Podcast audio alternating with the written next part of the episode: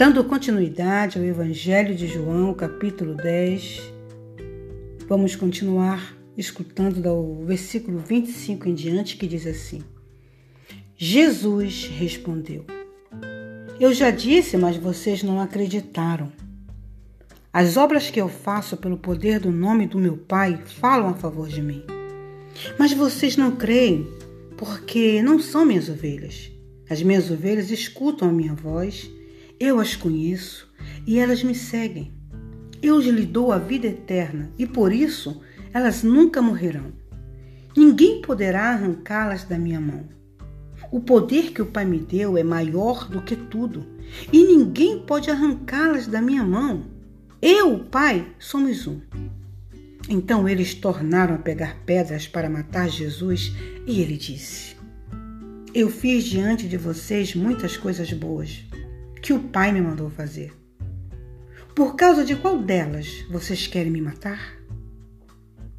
Eles responderam: Não é por causa de nenhuma coisa boa que queremos matá-lo, mas porque, ao dizer isso, você está blasfemando contra Deus.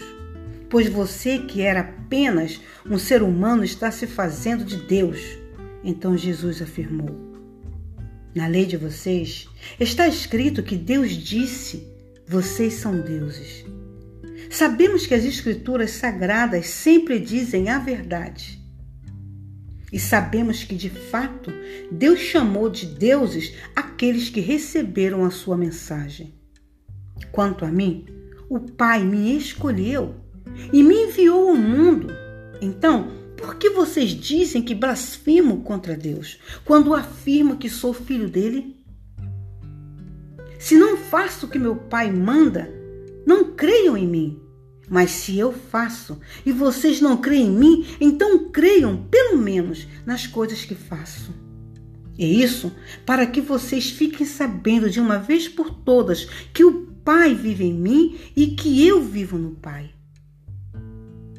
A essa altura, tentaram novamente prendê-lo, mas Jesus escapou das mãos deles. Ele voltou de novo para o lado leste do Rio Jordão. Foi para o lugar onde João Batista tinha batizado antes e ficou lá. E muita gente ia vê-lo dizendo: João não fez nenhum milagre, mas tudo o que ele disse sobre Jesus é verdade. E naquele lugar, muita gente creu em Jesus. Creia você. Amém? E chegamos no final do capítulo do Evangelho de João 10.